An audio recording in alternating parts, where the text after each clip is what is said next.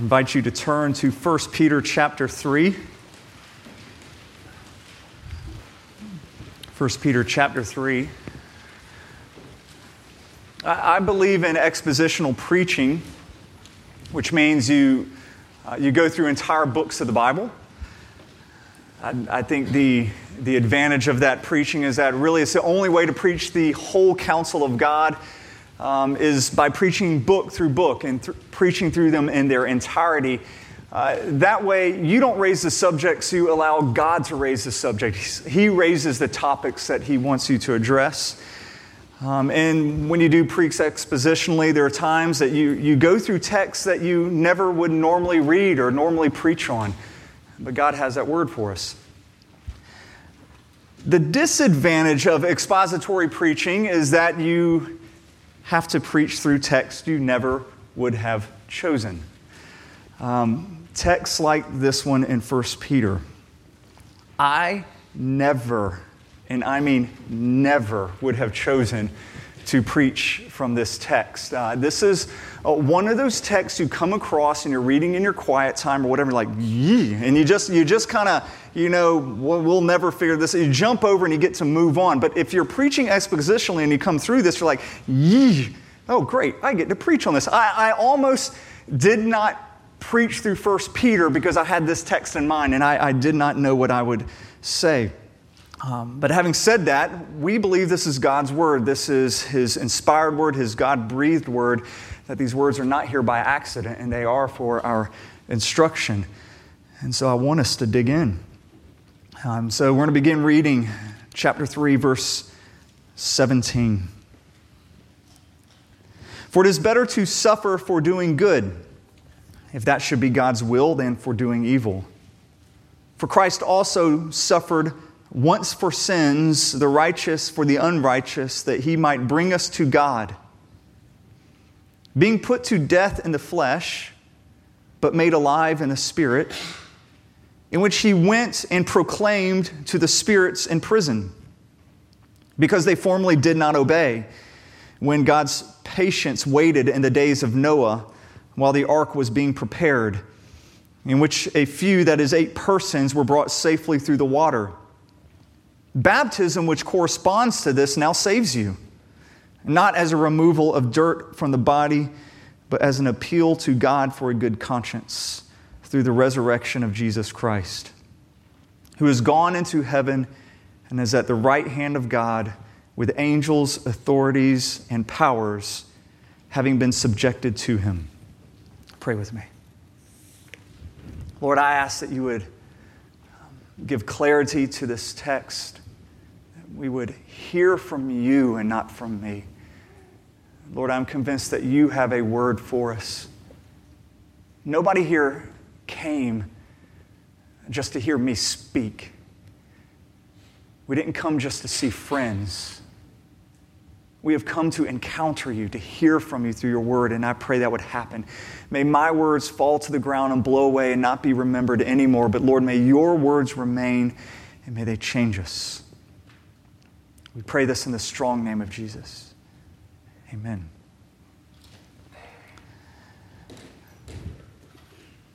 When looking at this text, Martin Luther, he, he wrote about it. And he, he says these words. He goes, A wonderful text this is, and a more obscure passage perhaps than any other in the Testament. I do not know for certainty just what Peter means. I cannot understand it. I cannot explain it. There has never been anyone who has explained it. End of quote. Uh, one of the most dogmatic uh, scholars and commentators that I know, I was reading his commentary on this, and the guy has, has never been wrong in his mind. All right, he, he always is very emphatic. And so he, he's writing about this, and after he writes his section on it, he closes with these words This is what I believe. However, I am open to correction. Uh, the Greek alone in this text is so difficult, it leads to, to numerous different translations, and every translation leads to a different interpretation. That one of the scholars that I was reading his work, and he broke it down into 180 different interpretations from this text. 180.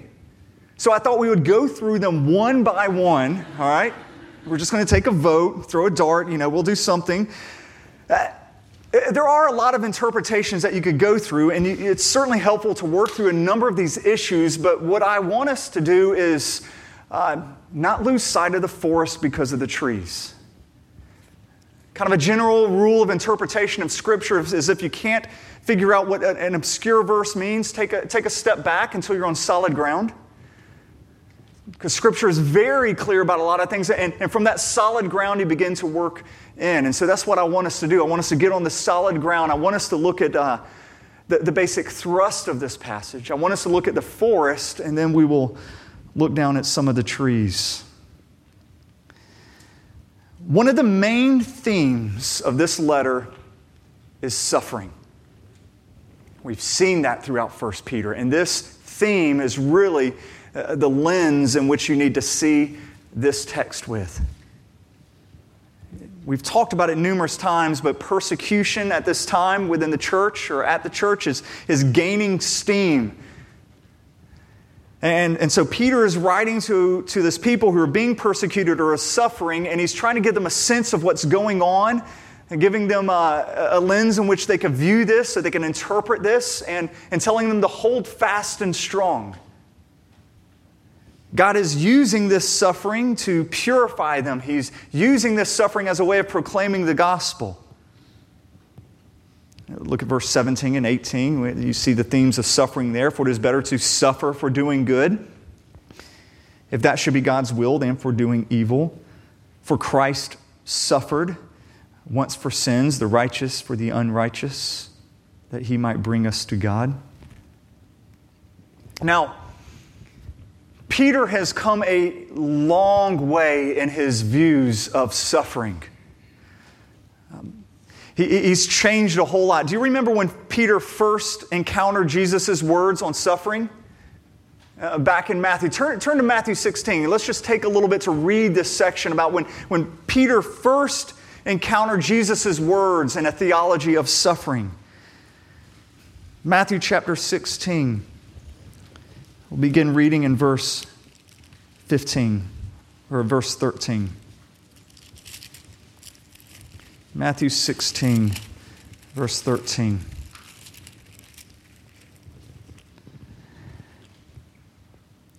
Now, when Jesus came into the district of Caesarea Philippi, he asked his disciples, Who do people say that the Son of Man is? And they said, Some say John the Baptist, others say Elijah, and others Jeremiah or one of the prophets. And he said to them, But who do you say that I am? Simon Peter replied, You are the Christ, the Son of the living God. And Jesus answered him, Blessed are you, Simon Barjona, for flesh and blood has not revealed this to you, but my Father who is in heaven. And I tell you, you are Peter, and on this rock I will build my church, and the gates of hell shall not prevail against it. I will give you the keys of the kingdom of heaven, and whatever you bind on earth will be bound in heaven, and whatever you loose on earth shall be loosed in heaven. All right, so we could stop right there. Jesus tells Peter at this point, after Peter gives this great answer as to who Jesus is, he says, Peter, you are going to be the leader of the church. And this church is going to march against the very gates of hell itself. Uh, the, the, gates of hell are not going to be able to prevail or to stand up against the church. And what Jesus is describing here is not a, a, defensive position that the church has got its walls up and, and, and hell is trying to lay siege to the church but hell's never going to tear us down. That's not the picture Jesus gives, it's the opposite. It says the church is marching towards the gates of Hades, and when we get there, the gates of Hades will fall. The church is going to storm into Satan's kingdom. And he's saying that the reason that this is going to be so is because Jesus is handing Peter the keys, these keys to the kingdom keys to opening up both heaven and earth.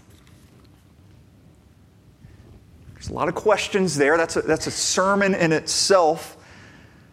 You know, what, what exactly are those keys? I think you, you get the answer right after that. The keys are the gospel message itself. That's, that's the keys that, that, that unlock the kingdom. You see this when you pick up reading. Look at verse 21. From that time, Jesus began to show his disciples that he must go to Jerusalem and suffer many things from the elders and chief priests and scribes, and be killed, and on the third day be raised. So, Jesus just explains to Peter, I'm going to build my church on you. You're going to be the rock. You're going to be this leader in the church. You're going to storm hell. It cannot prevail against you because I've given you keys. And then right after this, he tells Peter the gospel. And if you look, it says, from that time, Jesus began to preach these things. That he's going to have to suffer, he's going to have to die, he is going to rise again. That's how the gates of Hades are going to be stormed. We get Peter's response in verse 22. And Peter took him aside and began to rebuke him, saying, Far be it from you, Lord. This shall never happen to you. But he turned and said to Peter, Get behind me, Satan. You are a hindrance to me. For you are not setting your mind on the things of God, but on the things of man. Then Jesus told his disciples, If anyone would come after me, let him deny himself, take up his cross, and follow me. So Peter hears Jesus' words and he hears Jesus talking about the suffering, and he's like, No, no way. I, look how strong the language is. I, I cringe when I read this. In verse 22, it says, And Peter took him aside and began to rebuke him. Peter is rebuking Jesus. It's strong language here. I mean, this, this is kind of what Peter's doing. He's like, hey, hey Jesus, we, we need to have a talk. He, he brings, you know, Jesus to the side, away from the disciples, and I picture him like, what are you talking about? This whole suffering thing, we believe you're the Messiah. God's not going to have his people suffer, and he's certainly not going to have his Messiah suffer. That's crazy talk. Jesus, snap out of that. No more of that. As the newly appointed leader of your church, we, we can't have this. Nobody's going to follow us. So he rebukes Jesus, the patience Jesus has with us. And Jesus responds by calling him Satan. So, so, so, he goes from like the highest point in Peter's life, blessed are you, you know, I'm going to build my church on you, to the next words are Satan, okay? It's, it's a big high and it's a big fall. But Jesus doesn't say, Peter, calm down. P- Peter, calm down. Instead, he says, Get behind me, Satan. All you can think about is yourself, and you're opposed to God. And then Jesus gathers all of his disciples together and he says, You know what? All of you must suffer. I'm going to the cross, and all of you got to pick up your cross and follow me. You want to follow me? It's the path of suffering. So that is Peter's introduction to a theology of suffering. Jesus says that he's going to have to suffer that his church is going to suffer, and to think otherwise is satanic. Comes from the pit of hell itself. So, so to think thoughts like, you know, now that I'm a Christian, I've been promised a great life. I've been promised prosperity. I've been promised good health, a good job. I've, I've been promised that things are going to go my way. That thought there is from the pit of hell. It is satanic, and that's Jesus' words.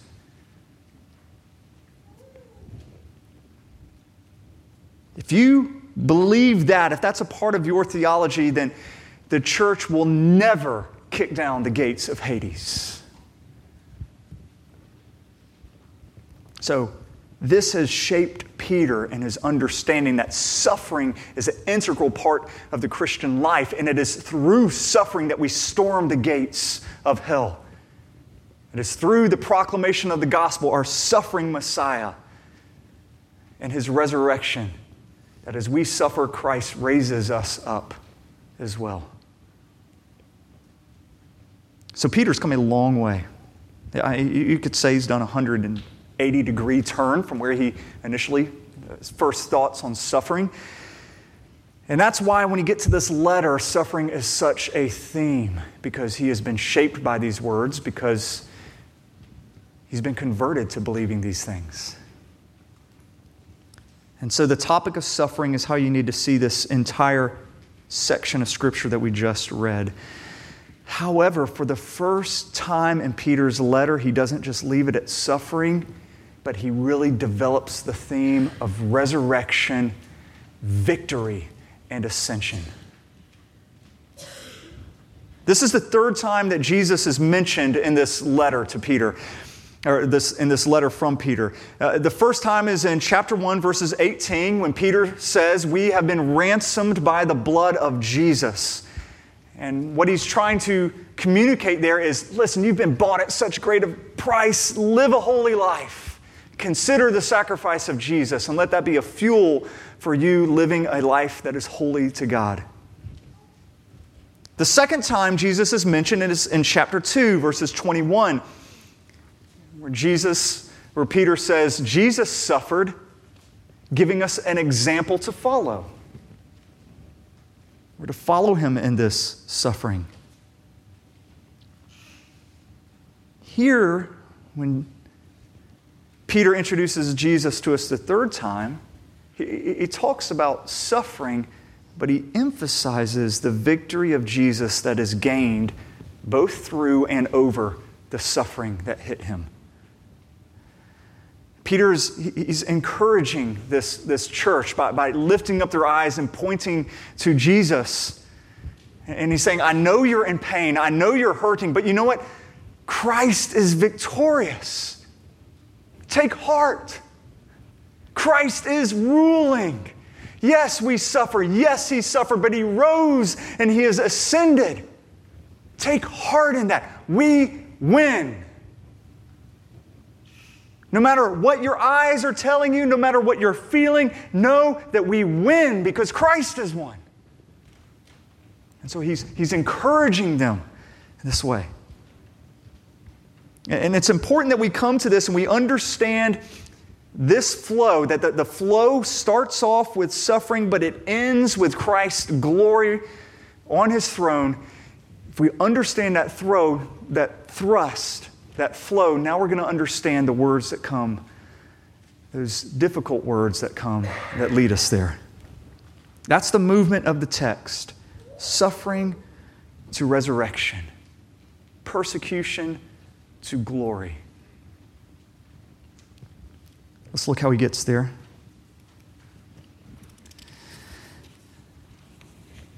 Peter, he explains this in a way I would not have. All right? That's why he's an apostle. I'm not. I wouldn't have chosen this way. Uh, but, but he did. He, he chose the examples he used. He, wants to use the story of Noah to encourage the church. Look at verse 18.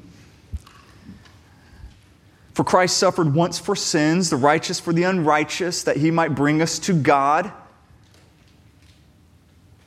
So far, we're, we're pretty clear. Being put to death in the flesh, but made alive in the spirit, in which he went and proclaimed to the spirits in prison, because they formerly did not obey, when God's patience waited in the days of Noah. Peter, Peter mainly he wants to talk about Noah because there's a lot of parallels with what the church is going through and what Noah went through. But in getting there, he says some confusing things. There are a lot of questions here. Mainly, where did Jesus go? When did he go? To whom did he speak? What did he say? Um, a lot of times I, I, write sermons by just starting off by writing questions. And boy, you just, I mean, you just got to stop after a while as you're going through this. There's some major questions. And rather than running through the 180 different interpretations, let me give you just a few of the main ones. Uh, one interpretation of this text here is that when Jesus was in the grave, he descended into hell where he preached to spirits who were in prison, another word for hell, from the time of Noah. So he didn't preach to all the spirits, just to a certain group of spirits that were there. And now, the problem with this interpretation is that, uh, for starters, nowhere does it actually say that Jesus descended into hell. Um, we actually say that in, our, in the Apostles' Creed that we do. Um, a lot of editions don't have that line in it. Um, the, the Apostles' Creed is very early, except for that line, which was first introduced in the 400s, and it was introduced as a way of replacing he was buried. It meant the exact same thing that he, he, descended into Sheol or he was put in the ground, and so it, it, it meant he was buried. And uh, it wasn't really adopted to be part of the creed until around 600 AD, much later. Um, and then they, they kept both in there. They kept he was buried, and then they have he descended into hell. But they did not mean by that that he went down into hell as we would think of it. What they mean by that is he was buried, or if he experienced hell, it was on the cross. They're not talking about this passage here from 1 Peter, eh, which doesn't say he descended into hell. So that's one of the problems. Another problem with this also is that the text doesn't tell us that Jesus went to prison in between his death and his resurrection. Um, actually, if you follow the order, it seems that Jesus went to this prison after the resurrection, not in between his death and his resurrection. Third, it, it just kind of seems odd that Jesus would go to such a narrow group of people, these spirits who were only alive during the time of Noah. Uh, another possible interpretation, it's similar to the first. Um, these are kind of the major, minor interpretations. There are no major interpretations. There's only minor ones because nobody, there's no consensus view. And let me just run through, you know, just a couple, maybe two or three. Uh, so, a second interpretation, it's similar to the first and it sees these spirits here as another way of saying our souls. That these aren't like angelic spirits, these are our souls, the souls of people. And what is happening here is that Jesus is going to a particular group of souls and he's preaching the gospel to them. Essentially, he is giving them a second chance at salvation. The problem with this view is we don't know what Jesus preached. He did preach the gospel to them. He could have been proclaiming triumph over his enemies. Um, we, we, don't know what he was preaching. And a more serious problem is Scripture is very clear that there are no second chances after death. Hebrews 9 says that man dies only once and then there's judgment. Jesus, who talked more about hell than heaven. And Luke 16 is one of the famous places he talks about hell with the rich man in hell and Lazarus who is in paradise. And he says there's a giant chasm separating the two, and that chasm cannot be crossed. You cannot go from one to the other. And really, it goes against the whole thrust of Scripture, in which we are called to, to evangelize the world, to share our faith, and we're to, called to do it with an urgency because there are no second chances after this life. So I don't think that's what Peter's talking about here. Uh, the view that I take from this text, it's the same one that St. Augustine had. And that's that you should read verse 19 not as he proclaimed to the spirits in prison, but as he proclaimed to the spirits now in prison. Uh, these spirits were people who were alive during the time of Noah, but have since died and are now in prison or in hell. So they weren't, so there's a difference. It's not that they're, they're he proclaimed as spirits in prison. They are spirits who are now in prison, but they lived during the time of Noah. Um, and this probably has you scratching your heads for three, four, five possible reasons. Like, this is really hard. Why are we digging into this? Once again, expositional preaching. We're going to go through this. Uh, but probably one of the, the main things is like, you know, I saw the Russell Crowe movie, you know, and this is really not what happened with that movie and Noah. You know, there, there wasn't a Christ coming and preaching to people during the time of Noah. Um, and I would say, no, you, you got to understand what preaching is. That Jesus did come and preach to the people who were alive during Noah's time. Um, because Jesus preaches to people through preachers. Uh, you see this um, in Ephesians 2:17, which we read, "Jesus came and preached peace to those far off, and peace to you who were near." Now we know Jesus never went to Ephesus, never walked there, and yet Paul says Jesus came and preached to you. And what he is saying is when he came and proclaimed the gospel, Jesus was preaching the gospel. When any preacher opened up the gospel, that was Jesus himself proclaiming these things. And so Noah, during, during his life, was preaching. Peter actually talks about this in his second letter. He says that Peter preached righteousness. So we know Peter, or we know, he said Noah preached righteousness. So we know Noah was a preacher. And I think what is being argued here is that when he was preaching, the Spirit of Jesus was preaching through him to these people who refused to repent. So, the same Spirit that raised Jesus from the grave is the same Spirit that went into Noah and proclaimed truth to the people during that time. But Peter's main point, don't forget, all right, those are the those are the trees. Take a step back. His, his main point is he wants to get to Noah because he wants to talk about how Noah's situation is so similar to theirs. Noah is surrounded by evil people. Can, can you imagine the slanders that came Noah's way? Can, can you imagine how much his children were made fun of for what he was doing? He was being persecuted from every side. All the gossip that would have gone on behind his back, and yet Noah obeyed the Lord. Noah proclaimed righteousness. He was faithful.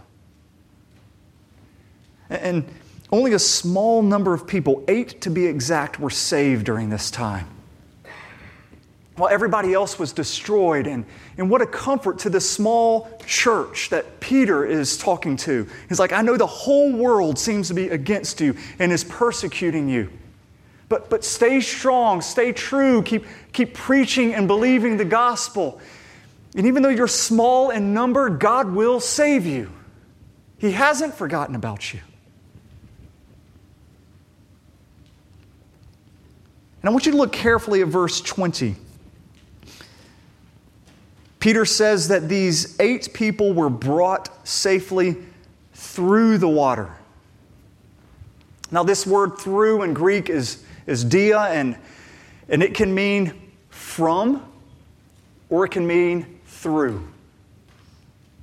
So, Peter is either saying here that Noah was saved from the floodwaters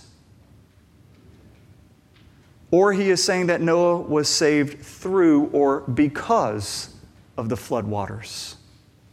That the waters themselves are actually what saved him. So he was either saved from the flood or the flood itself is what saved him. You can interpret that either way. And I would say you should interpret it both ways. Both Noah and his family had to be saved from the flood. Judgment was coming water was coming and it was going to drown everybody. They had to be saved from it. but God actually used that flood to save them from the evil world as long as they clung to the ark. They were saved from the waters and they were saved through the waters. Both. And I think Peter is saying that that's just the same way we should view suffering. God's going to save you from the suffering, but He's also going to save you through the suffering if you cling to Jesus just as Noah clung to the ark. He's going to use suffering in your life to purify you, to make you more like Him. The flood can be seen as baptism, if you will. Not something you have to be frightened of, it's a baptism. And Peter makes this connection in verse 21. Baptism, which corresponds to this, now saves you. Not as a removal of dirt from the body, but as an appeal to God for a good conscience. Once again, I wouldn't have said this like Peter says this baptism now saves you, because Peter is, he knows that you are justified by faith. He knows this. He's not saying that baptism is your ticket to heaven. You get baptized, you're saved. That's not what Peter is saying because that goes against so many scriptures. Romans 10:5 says if you confess with your mouth that Jesus is Lord and you believe in your heart that God raised him from the dead, you shall be saved. You just you, you believe, you confess, you're saved. And Peter understands that, and which is why he, he adds quickly when he's talking about baptism, he's not talking about the removal of dirt from the flesh. He's not talking about taking a bath. He's not actually talking about the act of baptism. What he's talking about is the appeal to God. Or, in other words, he's talking about trusting the Lord. He's talking about trusting the Lord is what saves you. Okay, I've thrown a lot. Let's summarize where we are up to this point. If it was a smaller room, I would just point to people and say, You summarize where we are to this point. Um, but I'll go ahead. All right. General theme suffering to glory. That's, the, that's where we're moving suffering to glory. And so, as, as Peter begins unpacking this, um, he's saying, just as Jesus was preached to the people who were alive, where Jesus was preaching to the people who were alive during the time of Noah, and they didn't believe and they reviled him and all this, you know what? He was vindicated. He was right, and Noah was saved, suffering to glory. He says it's kind of like a baptism that flood was, in which the flood waters come and they don't drown you, they don't sink you. You're, you're saved by it. Why? Because it's an act of faith, it's an act of trust. It's not the removal of dirt, it's, it's, it's an appeal to God. Trust God as the floodwaters come. You'll be saved both from it and through it. That's where we are at this point. And this leads us to the final section, in which he explains exactly how all of this is possible. He says at the end of verse 21 through the resurrection of Jesus Christ, who has gone into heaven and is at the right hand of God with angels, authorities, and powers having been subjected to him. This is where this entire section, this entire letter has been leading, is to this last line here. Uh, this, this word subjected here. It should ring some bells. We've hit this word subjected a number of times before. Earlier in chapter 3, Peter tells us that we need to be subjected to every human institution. We need to be subjected to governors, subjected to emperors, subjected to all of our leaders who have authority over us. Then he says, Slaves, you're to be subject to your masters, even if they're evil. Wives are then told to be subject or submissive. It's the same word to their husbands, even if they are not believers. If they don't share their faith or even understand their faith, they're to be subjected to them. And so, over and over again, as we've been going through this letter, Peter is saying you need to be subjected to these people. You need to be subjected to this institution. You need to be subjected to all of these evil things. And he tells you, don't fight back, endure these things patiently. You're told to love in the midst of hate. You're told to bless in the midst of persecution. You're to deal with everybody with a gentleness and a respect, despite the fact that they hate you and they want you dead. Be subjected to them, even when they treat you like the scum of the earth. And let me tell you, if you are enduring that kind of persecution and suffering, no matter how strong you are, there becomes this kind of cloud, this, this fog, and you just, you kind of can't see Jesus after a while. When you're told repeatedly to do all of these things and you're just being beaten and you're being beaten and you're being beaten down subjecting yourselves to all of these different powers. And so here Peter reminds us, it says, yes, we're to subject ourselves to all of these evil, evil forces, but remember, they are all subjected to Jesus. Every one of them. Christ is sitting on the throne, and all angels, all authorities, all powers are now subjected to him. He rules over them all. He rules at, at home. He, rules in your marriage that you think is falling apart. He, he, remo- he rules over your job in which your boss treats you like dirt. He rules over this country even as laws are being passed that go against maybe biblical morals or restrict our freedoms. He rules over these things, they are subjected to him. And though we might not see it, Peter says, by faith, climb in the ark. Cling to Jesus. Climb on Christ, and you are both delivered from and through our suffering. You serve a Jesus who reigns. I pray those words would wash over us and encourage our souls. Pray with me. Lord, there's the potential for confusion. Don't let us miss what you are actively now saying to us. And that is that you reign. And let us cling to you just as Noah clung to the ark. You are our hope and you are our salvation. We pray this in the strong name of Jesus. Amen.